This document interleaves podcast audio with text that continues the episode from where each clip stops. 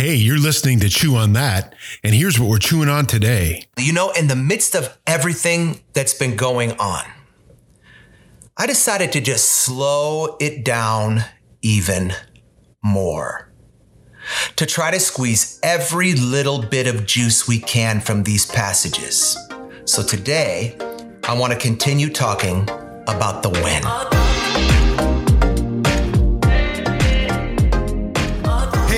Welcome to Chew on That. My name is Pastor Scott, uh, and today with me is my friend Jim Baumkamp. Say hello, Jim.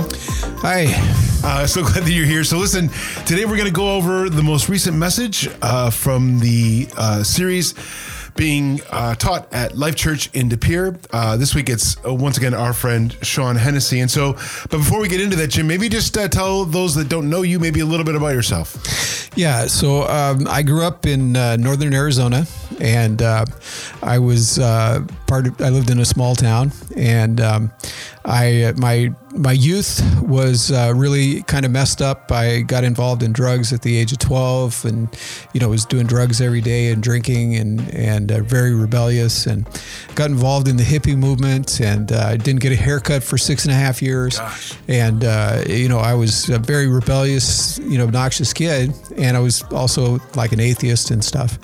And uh, so, uh, but I did pretty well in school. God gave me a, a, a, a, certain amount of intelligence to be able to somehow get through school and actually do really well, even though I was doing drugs all the time and, and sometimes even in school and so forth. And but uh, my freshman year in college, in January 1973, a friend shared how he had come to uh, uh, know Jesus in, in his life and have, has started his Jesus journey. And uh, so he told me his story, and, and we talked and we talked. And uh, he was the last person I expected at that time to you know, to really be telling me these things. So instead of arguing with him, I just started asking him questions, and of course, the rest is history. But so I became uh, a Jesus person in in uh, my freshman year of college, and then I moved back to my hometown and uh, me and, and a couple other guys, we uh, began to, to room together, stay in this house, and we had Bible studies every day, and, and we had prayer meetings every night. And pretty soon the, the room filled up, and we, you know we felt like we were on a mission to uh, to really try to bring all of our friends that we knew before to to know Jesus as we had. And so we were just telling people about Jesus everywhere, all the time. You know, praying for them everywhere. We we taped their names all over the walls and all over the house, and every time you saw one, you were supposed to pray. And you know, uh, we just had an awesome time. And after that summer, then uh, uh, two of us went off to, to Bible college because we felt that we were God was going to use us in a, in some sort of a ministry. Myself and and uh, my friend. Uh, uh, Bill White, who uh, is now a, a, pastors a very large church in Miami. But uh, anyway, uh, we uh, you know, I, I went on and uh, I was involved uh, for a long time in music ministry because I, I'd been in a rock band for all through high school and, and we were very popular in that area. And so I thought that my calling was probably going to be music. So for probably 15 years, I was going around doing evangelism with, you know, touring around with bands and playing in, uh, at, you know, detention centers and jails and prisons and women's prisons and, you know, just uh, drug I, I, did I say drug rehab? Yep. Yeah, okay. Yeah, I'm probably rehabbing myself. so, uh, so anyway, uh, the uh, you know we we shared the gospel a lot, and but the Lord finally you know really kind of showed me that He was calling me to to pastor at that time. So we ended up uh, over a period of 20 years, we planted two churches, and uh, we uh, you know I pastored them for for most of that time, and I I had to work full time and pastor and uh, it, anyway, it, when I stepped down from the last church here, we turned it over to the leadership. Felt we felt like we'd done what we were supposed to do. Then we in, ended up over here at Life Church, and the thing that's really fascinated me here at Life Church with uh, Sean and, and and everything that's going on here is that I don't really know another church, uh, in my experience anyway, uh, that is is drawing in millennial the millennial generation like uh, like here at Life Church, and mm. they're just you know in droves uh, people coming in and and so it's just fascinating to me. And I still have this this heart of evangelism. You know, I'm, I'm gifted as an evangelist, and so uh, you know, I just uh, we've we've hung around here, and now we're part of the uh, the downtown uh, ministry plant and so forth. So. Yeah, we're gl- glad and lucky to have you. So you're a big you. part of what we're doing downtown, and I love that. So let's just jump right into uh, the things that uh, Sean had to say. We'll take them bit by bit, bite by bite. So let's do the first one. But both groups of people, even though they believe different things, they're both put off by Paul. And so, because they're put off, they say this What's this gutter sparrow with this scrap heap learning trying to say? And in their misunderstanding of him, they do everything they can to berate and belittle him. How many of us do that to people that we don't understand? We berate them, we belittle them.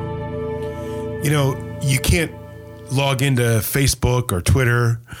I mean, I'm not much of a Snapchat or whatever fan, but anyway, but you can't get in there before you find people that are berating and belittle people, before they're calling people uh, gutter sparrows and with scrap heap learning, right? Like, I mean, you can't turn it on without getting that from one side or another. Like, everyone just wants to belittle everybody else. I feel like that's like, but those are the conditions those are the terms of engagement. You know, no matter where you are. If we're if you're in line at the Menards, right, and you want to get into someone like you just start calling them names or start belittling them, and I don't, I don't know like why that's our like our, why the, that's our first reaction. Yeah, you know, I one of the things uh, I I don't know if you saw there was a study some some time back, and they, they took people and they they actually uh, put them together who had different types of beliefs, op- opposing beliefs, and they put them in a room and and and they had agreed to to talk about it. And at first they went in and they were just you know angry and you know you, you know you're a lunatic, you're a moron, you're you know Nazi and all this kind of stuff. Well, they ended up just uh, actually being friends at the end. And I think part of the, the whole problem has been that, that that the social media itself has created these things because you know there's no repercussions. and You don't see that there's actually a person there with a heart beating and you know and feelings and everything on the other end, and so and there's people trying to whip everybody into all kinds of hate and and, and so forth. Uh, uh, you know, so uh, I mean that's part of it, but it's part of mankind too. I mean, it's if if you look at uh, the history of mankind, you know, there's been wars. Uh, uh, you know, virtually every year of the existence of mankind, and you know, at any given time, there's I don't know, I heard twenty to forty wars going on in the world. So people people tend to not you know like each other. You know, Yeah. and and and so uh, but it's you know as, as as Jesus people we we want to love people and we we uh, uh, we we have a heart to see everybody come to know Jesus. And and so we you know we need to be like what like Sean talked about in the latter part of his message. We need to try to be all things to all people that we might win some and uh, you know try to try to understand them you know walk in their shoes try to talk with them and uh, you know and, and find common ground as much as we can. So, but I, when I think about like, so I mean, I agree with you, right? Like we've always been warring, we've always been battling, right? There's always been, we've always had opposition, we've always had enemies, right? But like when I think about like the cavemen, right, and like what they were battling, it's like there's like one tribe that had fire and one tribe didn't, right? Or one tribe, you know, killed a mastodon and one tribe didn't, right? And so then there's like this like. Like, what are we fighting about today? Like, what am, what am I fighting about at the at the festival checkout line? What am I fighting about? You know, on Facebook, it's like I've I, I'm not I'm not trying to I'm not trying to protect the well being of my family or you know what I mean. I'm not trying to get more land. I'm just trying to be right. Like we we've got so much in America that the all for most of us anyway. The all that we have left is just the, the ability to say that I'm right or that I've won. Like um, that's hardly the, that's hardly a reason to battle. That's hard, especially as a Christian. We don't even Right. belong here. We're not even citizens. Certainly not of America. Definitely not of the world. That we're.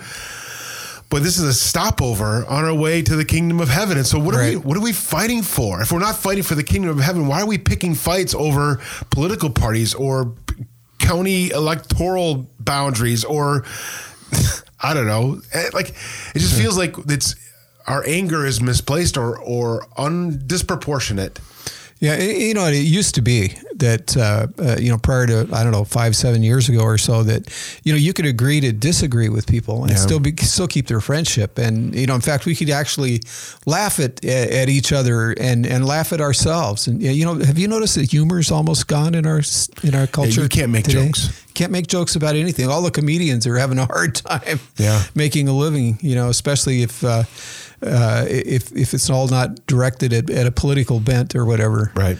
But uh, so, you know, we. Uh, yeah, we talked about uh, uh, the other night at uh, downtown when we chatted uh, about the message uh, in, in our group or whatever that uh, uh, that the reason why people, uh, you know, say you know call names t- to other people and so forth, and uh, you know do these mean and hateful things is really because they're unhappy with themselves, their own self image. You know, they they really you know you know like well just even like the person who brags tries to make himself look better because he really doesn't think he's that good, you know, Yeah. or the person that lies, you know, lies to make himself in a better position because he really thinks he's a loser, you know. Right. And and even even uh, our actions of, of anger, you know, when we get all angry and and so forth, we first are angry at ourselves, and you know, we hate ourselves, and then we turn that around and uh, and so forth, and we we you know we we project that onto somebody else, and uh,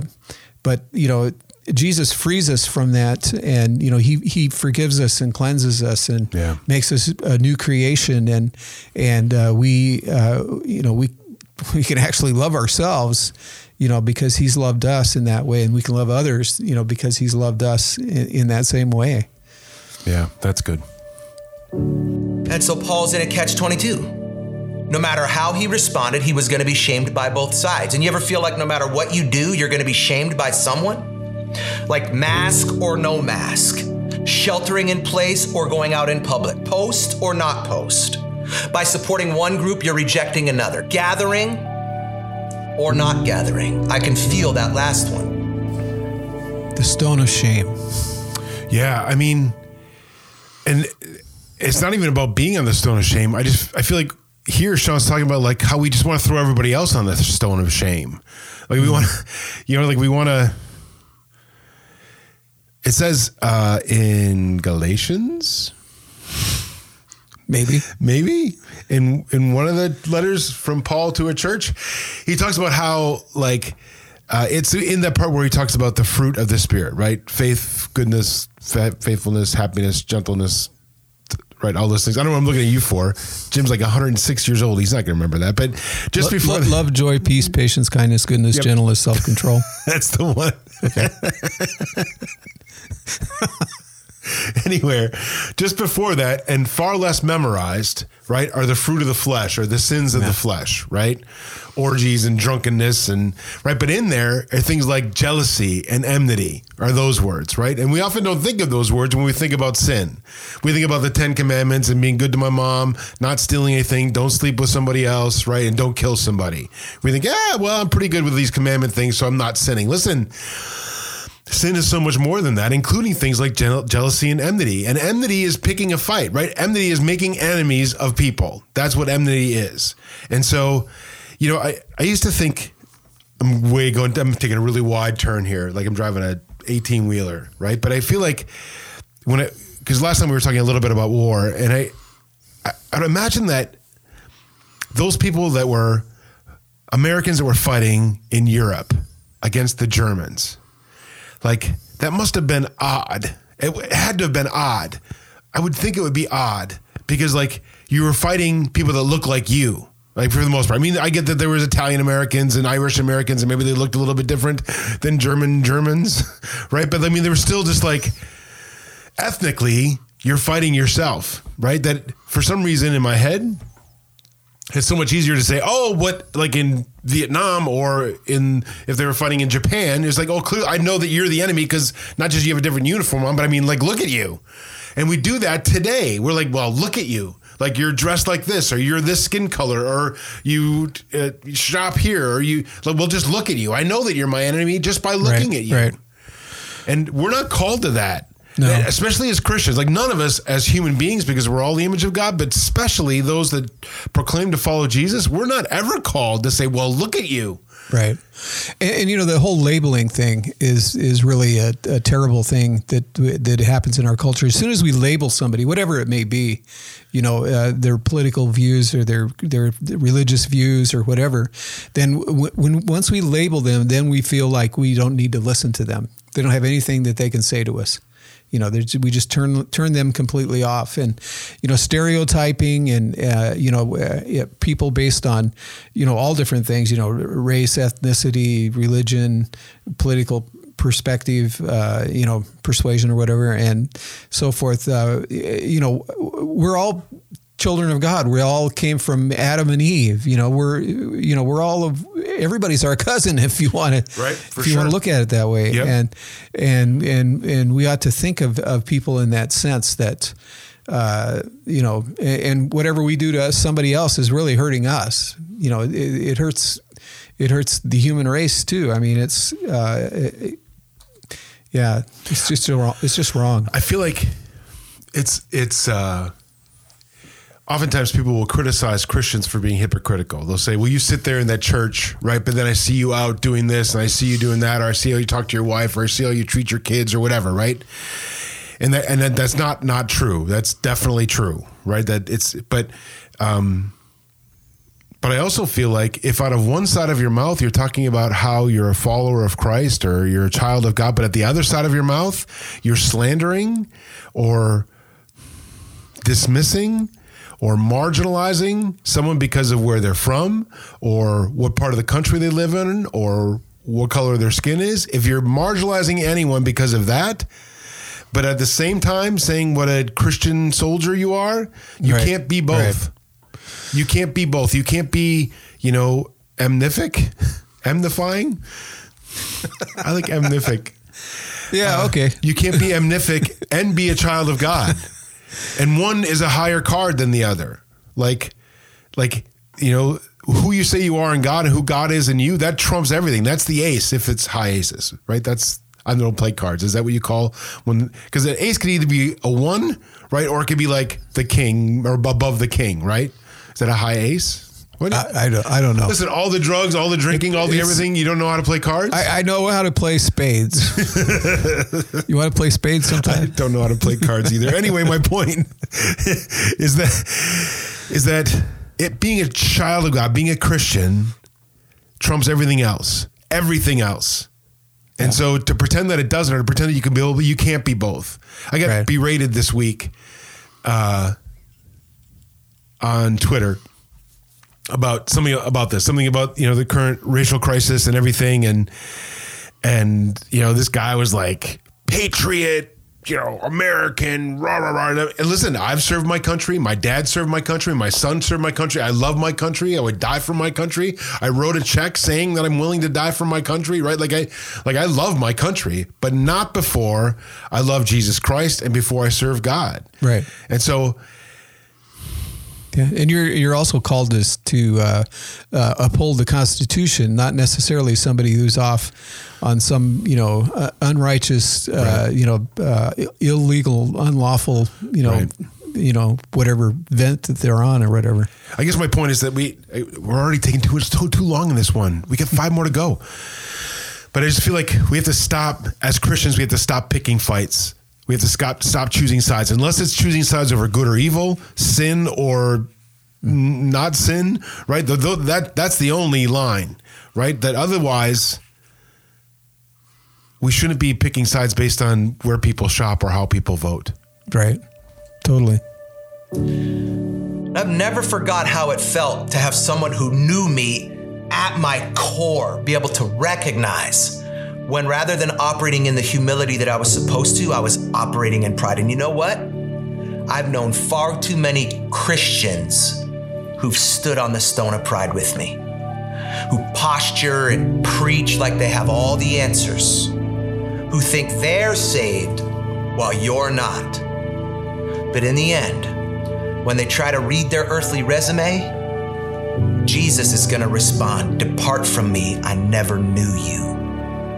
Or I like how the contemporary English version says it that he will respond, Get out of my sight, you evil people. You know, here Sean's talking about this this time when we get to heaven, right? And uh, we kind of lay out our case, you know, for ah, see what I did, right?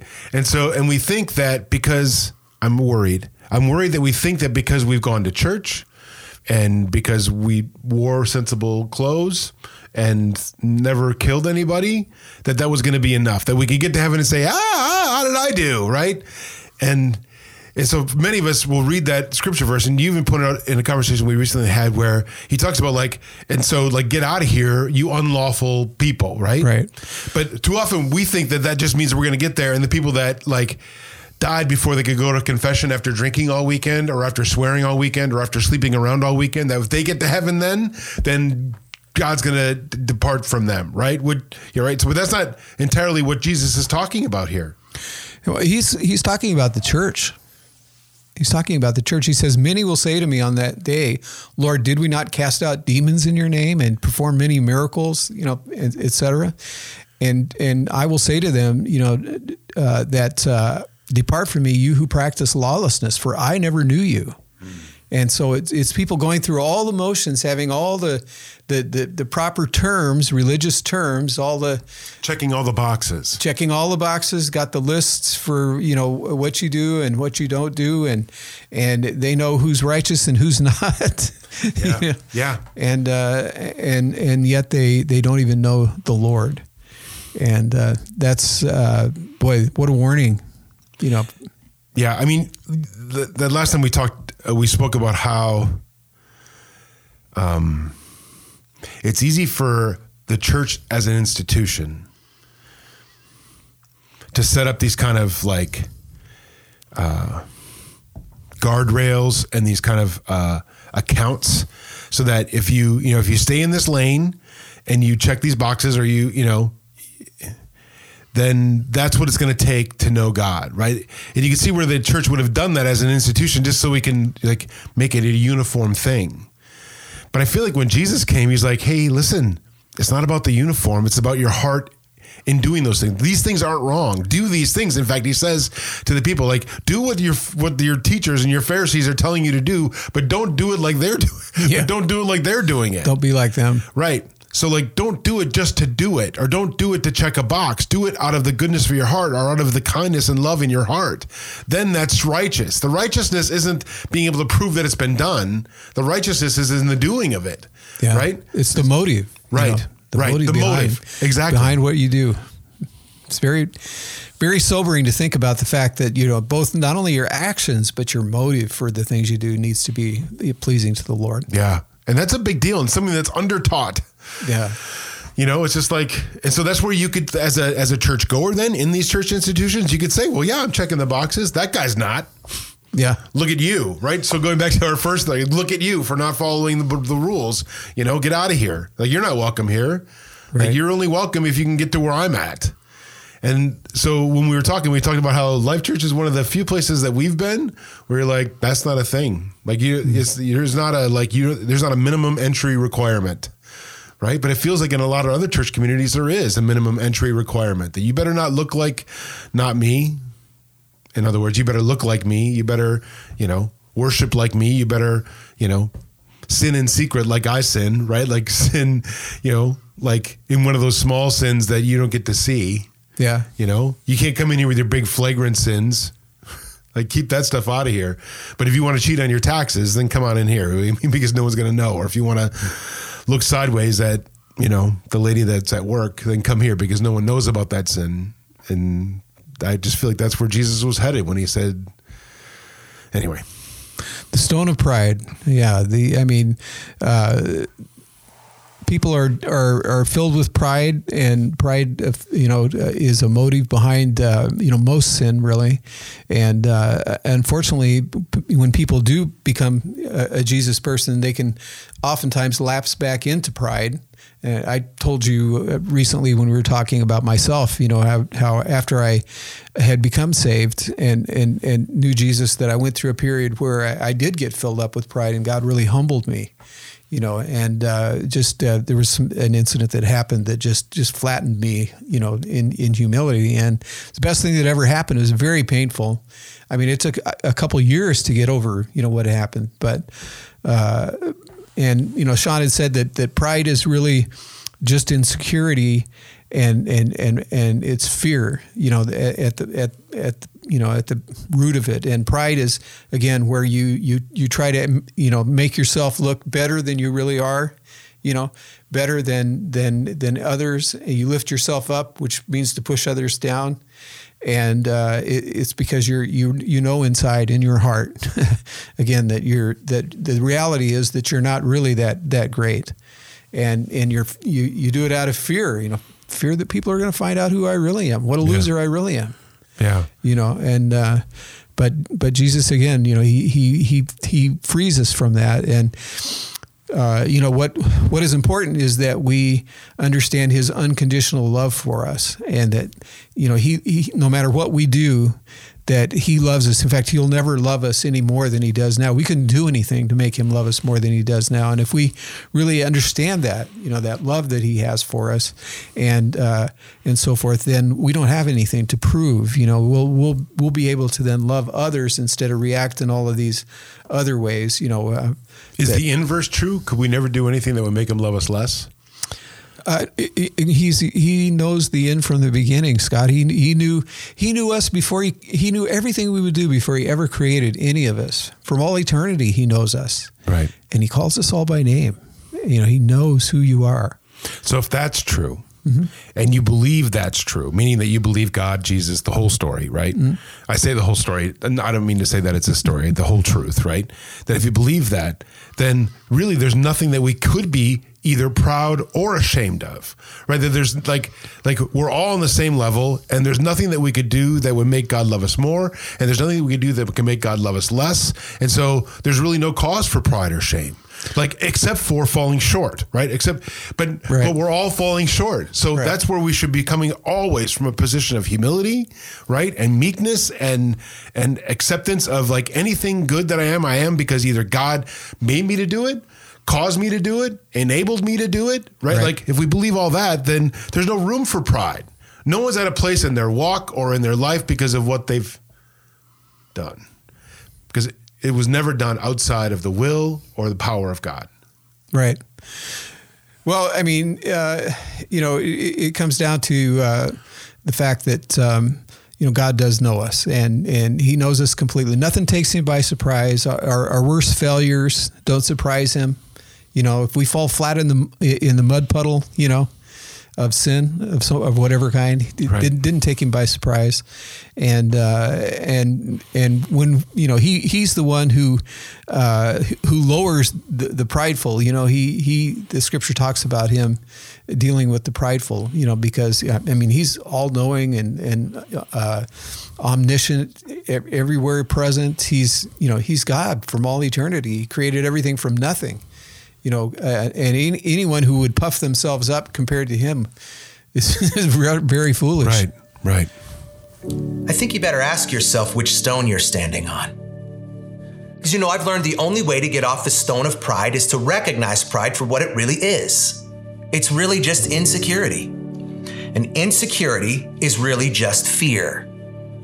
Where's your fear causing you to live in pride? For the Stoics and the Epicureans, they had become totally unteachable. And even though they were hearing a speech from one of the greatest speakers the world would ever know, with the greatest message the world would ever know, they were closed off and calloused. Here, Sean's talking about the uh, Stoics and the Epicureans, right? Where the Stoics uh, were a group of people when Paul was there visiting uh, Athens in Greece, uh, and Stoics were there. And Stoics uh, were a group of people, uh, philosophical, intellectual people that believed that there was um, that we had an eternal soul, that that the things that we do in this life affect our soul into perpetuity right? Whereas the Epicureans, they believed that um, that their soul didn't wasn't eternal. That in fact our soul was like just our consciousness, and that whatever we do in this life ends in this life. And so you might as well make yourself happy. You might as well do all the things that make you happy and forget about the consequences because when we die, we die. So eat, drink, and be merry, for tomorrow we die. And so, you know, on that level, I guess we're Stoics because we believe that our soul is eternal. And so, but the this idea of pride and and and why we live like I feel like um we live in such a way that we're not called to accomplish as much as we can, as much as we're called to love as much as we can, and and and tell the good news of Jesus Christ to as many people as we can. That that the pursuit of that should be the only thing that we take pride in, or that we should take heart in. Does that make sense? Um, well, yeah, I, I, I, can I can see I can relate to that. I mean, you know, that's you and I both have the same heart for for the lost and and for seeing people who who don't know Jesus come into that relationship. Um, I think uh, you know in in uh, in Paul's time in Athens, the the Stoics they uh, they they tried to to just deny any pleasures of, of the of this of, of their body, you know, because they they they they believed that it, it would live on for eternity. But they were very very uh, austere, you know, in the way that they dealt with with their own bodies. Uh, and and the Epicureans were the opposite. They just you know eat, drink, and be merry. You know, just whatever, uh, uh do everything to the max with, without the consequences. But there's you know, there's another place in there too. I mean, we we can enjoy this life. You know, we're not we're not called to to deny the flesh any kind of pleasure. We just want to to do everything in, in a way that pleases God and and uh, a way that uh, uh, uh that He can. Uh, uh, you know, be glorified in our lives as we do the things we do, and you know, like Paul said, with our work, you know, do everything as unto the Lord, you know, as, as if God was your boss. And in, a, in our life, we, uh, you know, we have a calling. All of us are called to be missional in that sense of, of, of, of you know, thinking of ourselves as missionaries where God's placed us right now. We don't need to go to a foreign land to be a missionary. We, we have a mission. We have people in our lives that, that, that don't know the Lord or that we can encourage to grow and disciple. You know, and and you know that's part of what we're doing at at uh, the downtown church is we're we're we're we're trying to to grow and and and get a, a depth of, of spiritual growth uh, in, in, everyone's lives down there, and uh, so. Uh, uh, is this time for the advertisement, Scott?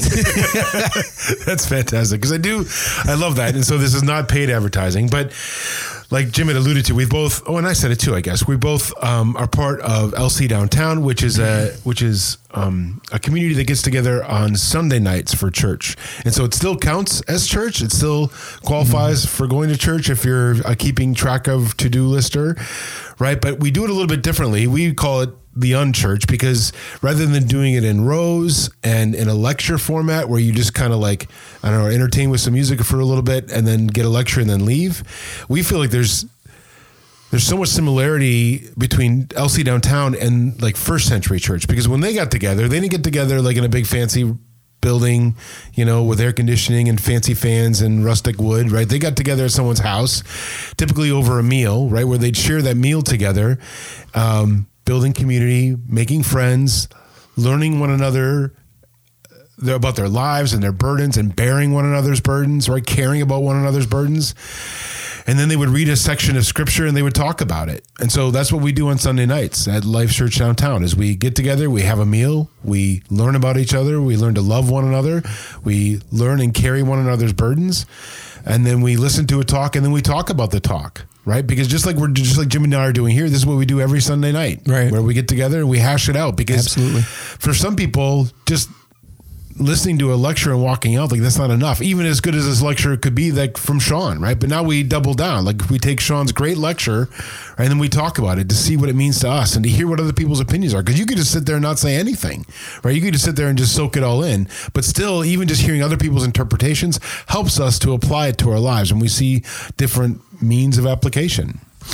Yeah and you know uh, there's also not a, a burden that you have to share either. If you want to just come and, and be a sponge and just absorb it all, yeah. I mean that's absolutely there. We don't we don't uh, press anybody to answer any questions, but we do discuss the message, and you know we, we divide up in smaller groups. So uh, you know uh, I think ten or twelve is the biggest that we'll will allow a, a, one of our table groups to be, and uh, discuss those. And it's it's very friendly. It's very cordial.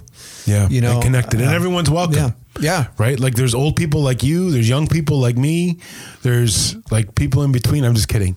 There's old people like you, there's slightly less old people like me, and like there's 20 somethings and 30 somethings and 40 somethings. There's married people, there's single people, there's divorced people, there's people with kids, right? There's just, I mean, it's everybody. And uh, I love that. I love having that kind Yeah. of community. Yeah, it's it's awesome. It's uh, it's like being in a family. Yep. You know. 100%.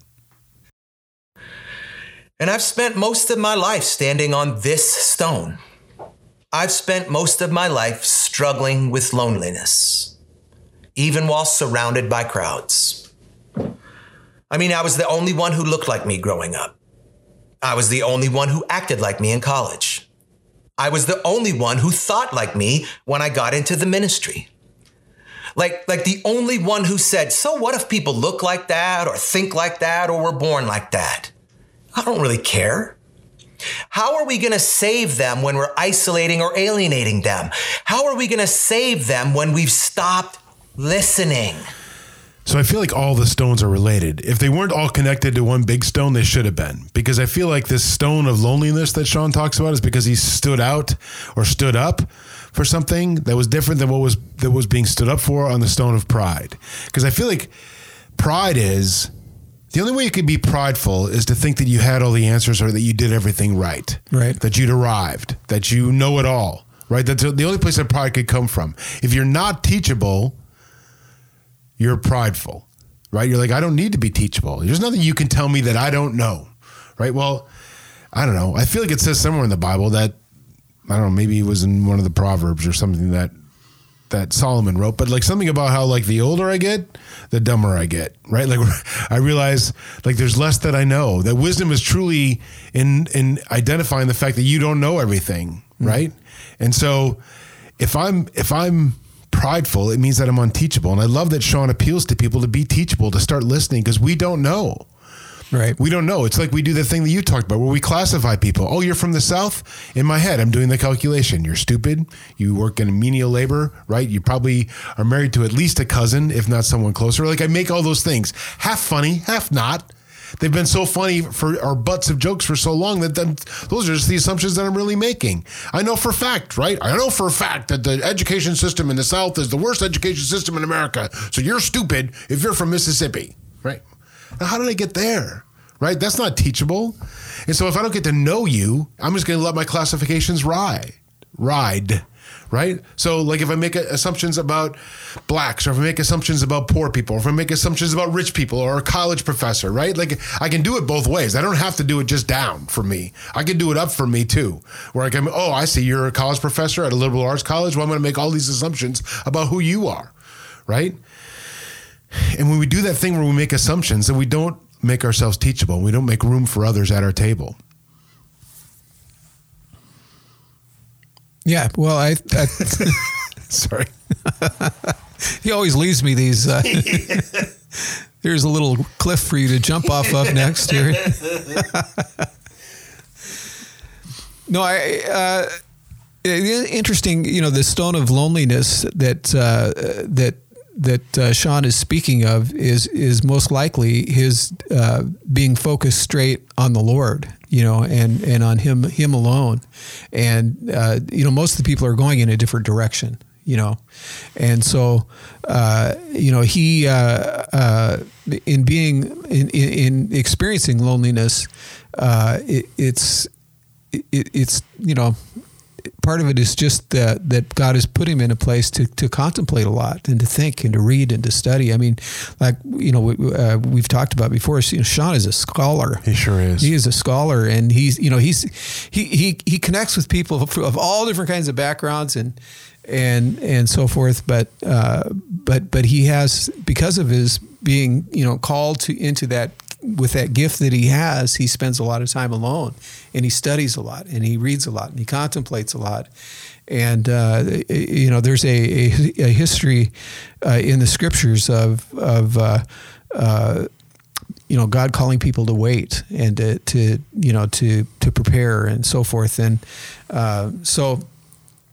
Um, you know, there's uh, uh, the different stones here. I, I, I think you know, um, you know, if we were to be on the, what, what would you say, Scott, would be the, the stone that we should be standing on of, of all the stones it could be? I, I have an idea. So you talk about three stones, right? Right. But what stone? Let's let's. Well, first, tell me the stones are. There's the stone of pride, the stone of loneliness, and the stone of shame. shame. Yeah, but those aren't the only stones in I the see. world. gotcha. There's the Rock of Ages, right? Yeah. Oh, I see. You Sorry, know, you were trying to set that up for me, and I wasn't yeah. picking up what you were laying down. So you're yeah, making like a geological reference. Yeah, I mean, there's, uh, there is, there's, you know, God is our rock. Yeah. You know, and He's He's the one we need to be standing on, and when we when we put our, our hopes and our trust and our, our, our thoughts, our you know our lives uh, when we when we put them on Him and and we live for Him and dedicated you know completely to Him, then uh, you know we're we're going to be fulfilling what He has for us. We're going to be you know trying to reach people as we can to to uh, you know to to be all things to all men and to you know uh, uh, you know just use that gift whatever it is that we have you know you have a gift uh, of evangelism and and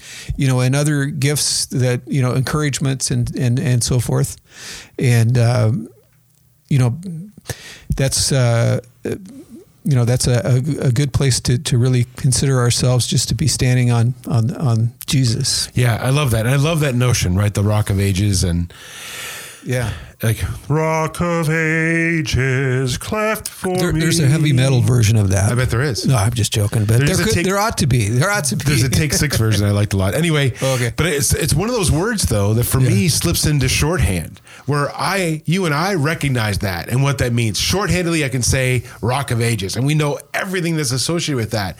But I'm worried that other people that are like not new to the Jesus journey, but who are like treating the Jesus journey as a habit or a hobby, right? Yeah. Like they're like Rock of Ages, okay, with your spend time in God, rah rah rah. Like they just they they gloss over it because they've heard it, but they've not known it.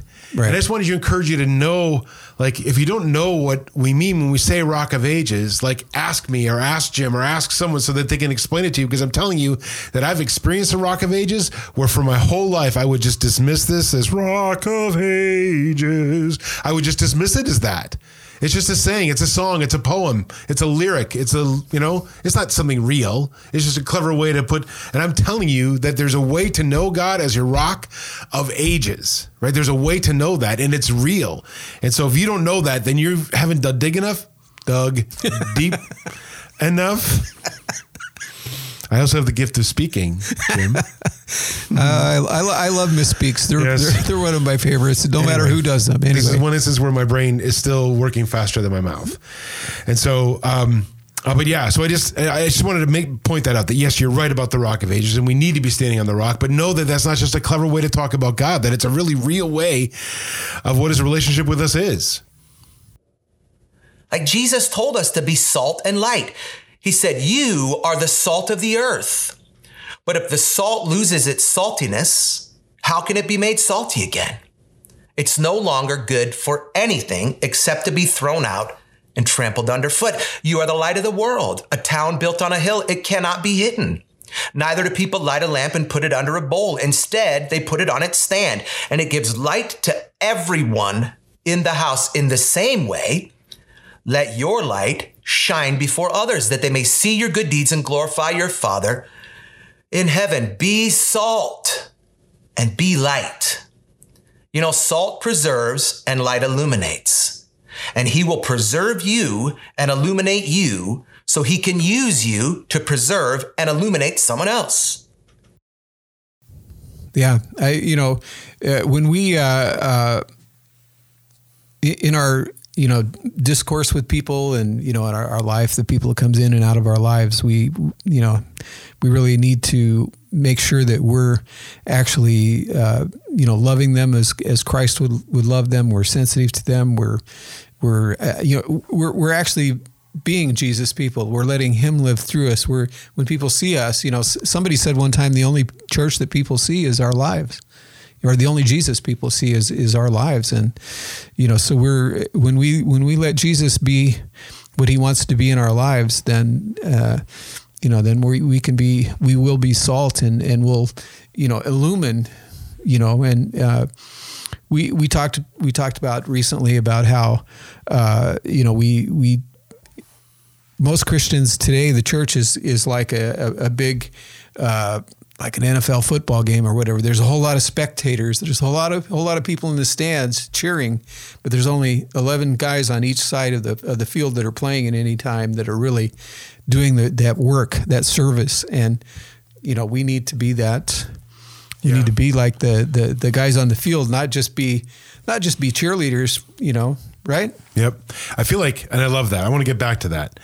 I feel like, you know, to that point, or your point just before where you're talking about like we need to be more like Jesus, right? We need to live like Jesus. We need to live out like Jesus. And I feel like, again, like Rock of Ages, people want to dismiss that saying, I can never be as good as Jesus. I can never be as pious as Jesus. Right? Like I look at the people that I consider living like Jesus, and I can never be as pious as Father John or Pastor Joe or Reverend Bill, right? Like I can never be that pious. So I'm, I'm never going to be able to walk out my life like Jesus. And I'm just telling you that I don't think there's anything wrong with Bill or Joe or John. Like I think they're probably great dudes, right? But know that they're not they're not Jesus. That in fact, walking out like Jesus isn't a pious act. It's not. In fact, Jesus talked about don't be pious like people that like put on the garment of piety and Jesusness or godlikeness or righteousness. Don't be like those people. Don't stand with your fringy garments and your fancy robes and your Right. right? He says, don't be that way.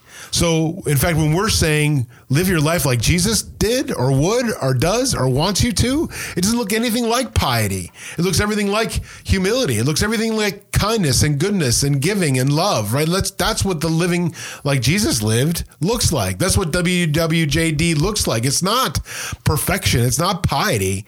You know, it's like charity and and and and care. Well, yeah, and you can't or you shouldn't, uh, you know, try to analyze it too much, analyze yourself too much. You know, like Jesus said, uh, don't let your left hand know what your right hand is doing when you when you when you give your alms, and so forth. That you know, there should be just this unconscious. It's just part of our nature. It's just who we are, and uh, when people see that the genuineness of us, just you know, loving and and and loving people unconditionally, and Yeah.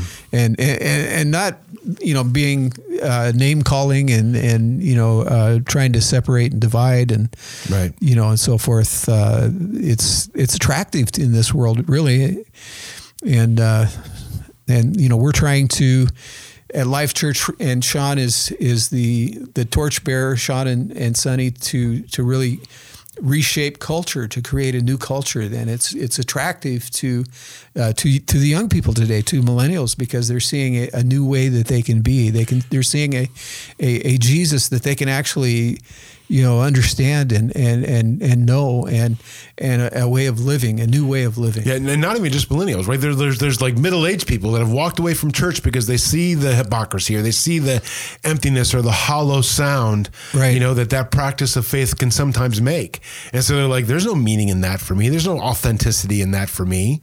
I'm going through some motions that were created, you know." 600 years ago. I'm not like, this doesn't mean anything to me. I didn't make up the motions. Right. Why are you trying to make it matter to me? And so, like, let's go back to like, let's go back to some more original thought. Like, let's rather than reading the commentary on a commentary of a commentary, right, which is a photocopy of a photocopy of a photo. If you've ever done that, Jim, maybe back in your day they had a mimeograph. Do you remember the mimeograph machine? I feel like I don't know if you know if you know what photocopies are, but no i do okay. So anyway, so like if you but if you take a if you make a photocopy of a photocopy of a photocopy of a photocopy, it's a crap copy, hard to read, blurry, right? And so Right. some of his religion is that is like photocopies of photocopies of photocopies of photocopies. You're like you end up with this blurry mess and like, well, yeah, I'm hanging on to it, but it doesn't mean that diddly squat to me. Well, let's go back to the original then. Let's forget about the commentary, of the commentary, of the commentary, of the commentary. Let's go back to the original. Let's pull out the word, right? See what it says and then talk about what it says. And that's what we do at Life Church Downtown. That's what Sean does at Life Church in De Pere. Like that's just that's how we've anyway, for me, I can't read a photocopy of a photocopy of a photocopy. I just can't do it. There was a bunch else I was gonna say until you said that thing, and now I don't remember any of it. Well, I was talking about being culture changers and Yeah. and, and and and and how uh, you know that's what we're doing here in in uh, in, in Life Church, and uh, and I, I also mentioned that that we, we don't want to be the spectators. Uh, we want to be like the people on the field. Yeah, that's the other thing, right? Where, and I kind of made an allu- allusion to it earlier, where some people treat their faith, their exercise of pursuit of a relationship with God as a hobby.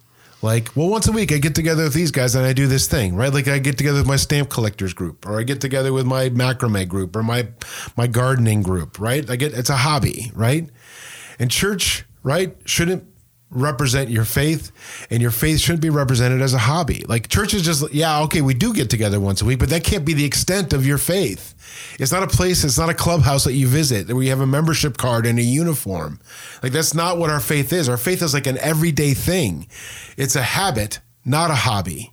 Right. And so I was thinking about this the other day, and I try not to tell these kind of stories because I feel like they might come across as my left hand not knowing what my right hand is doing or knowing what my right hand is doing and talking about it. But like a few days ago, we were up. Uh, I took my kids up to the DeYoung Zoo in Oh yeah, yeah, up in Michigan. Michigan, Yeah. Menominee, just uh, just north of Menominee. Yep. And I always want to say, not, nah, nah, nah, nah. Anytime anyone says Menominee, not, nah, nah, nah, Menominee, nah, Yeah. nah. I'm going to keep going. Don't try to No, stop no, me no, from no, going. No, no, no, sorry. I, I like the jazz song from Michigan called "The Girl from uh, Oh, this was only the Girl from Escanaba." dude, dude, dude, dude, dude. That's super funny. Anyway, so we were up, uh, north of Menominee, and at the DeYoung Zoo, and uh, we visited, and then we were on our way out, and there's like this uh, kind of permanent food truck right across from the entrance. Really sweet lady serves like deep fried everything, deep fried Oreos and pickles and cheese curds and all this other stuff, plus sandwiches and anyway. And so we stopped there because the kids wanted to get some food there. So we, we did that. And I was speaking with a lady, and then another woman comes up. She rode her bike up with all of her biking gear on.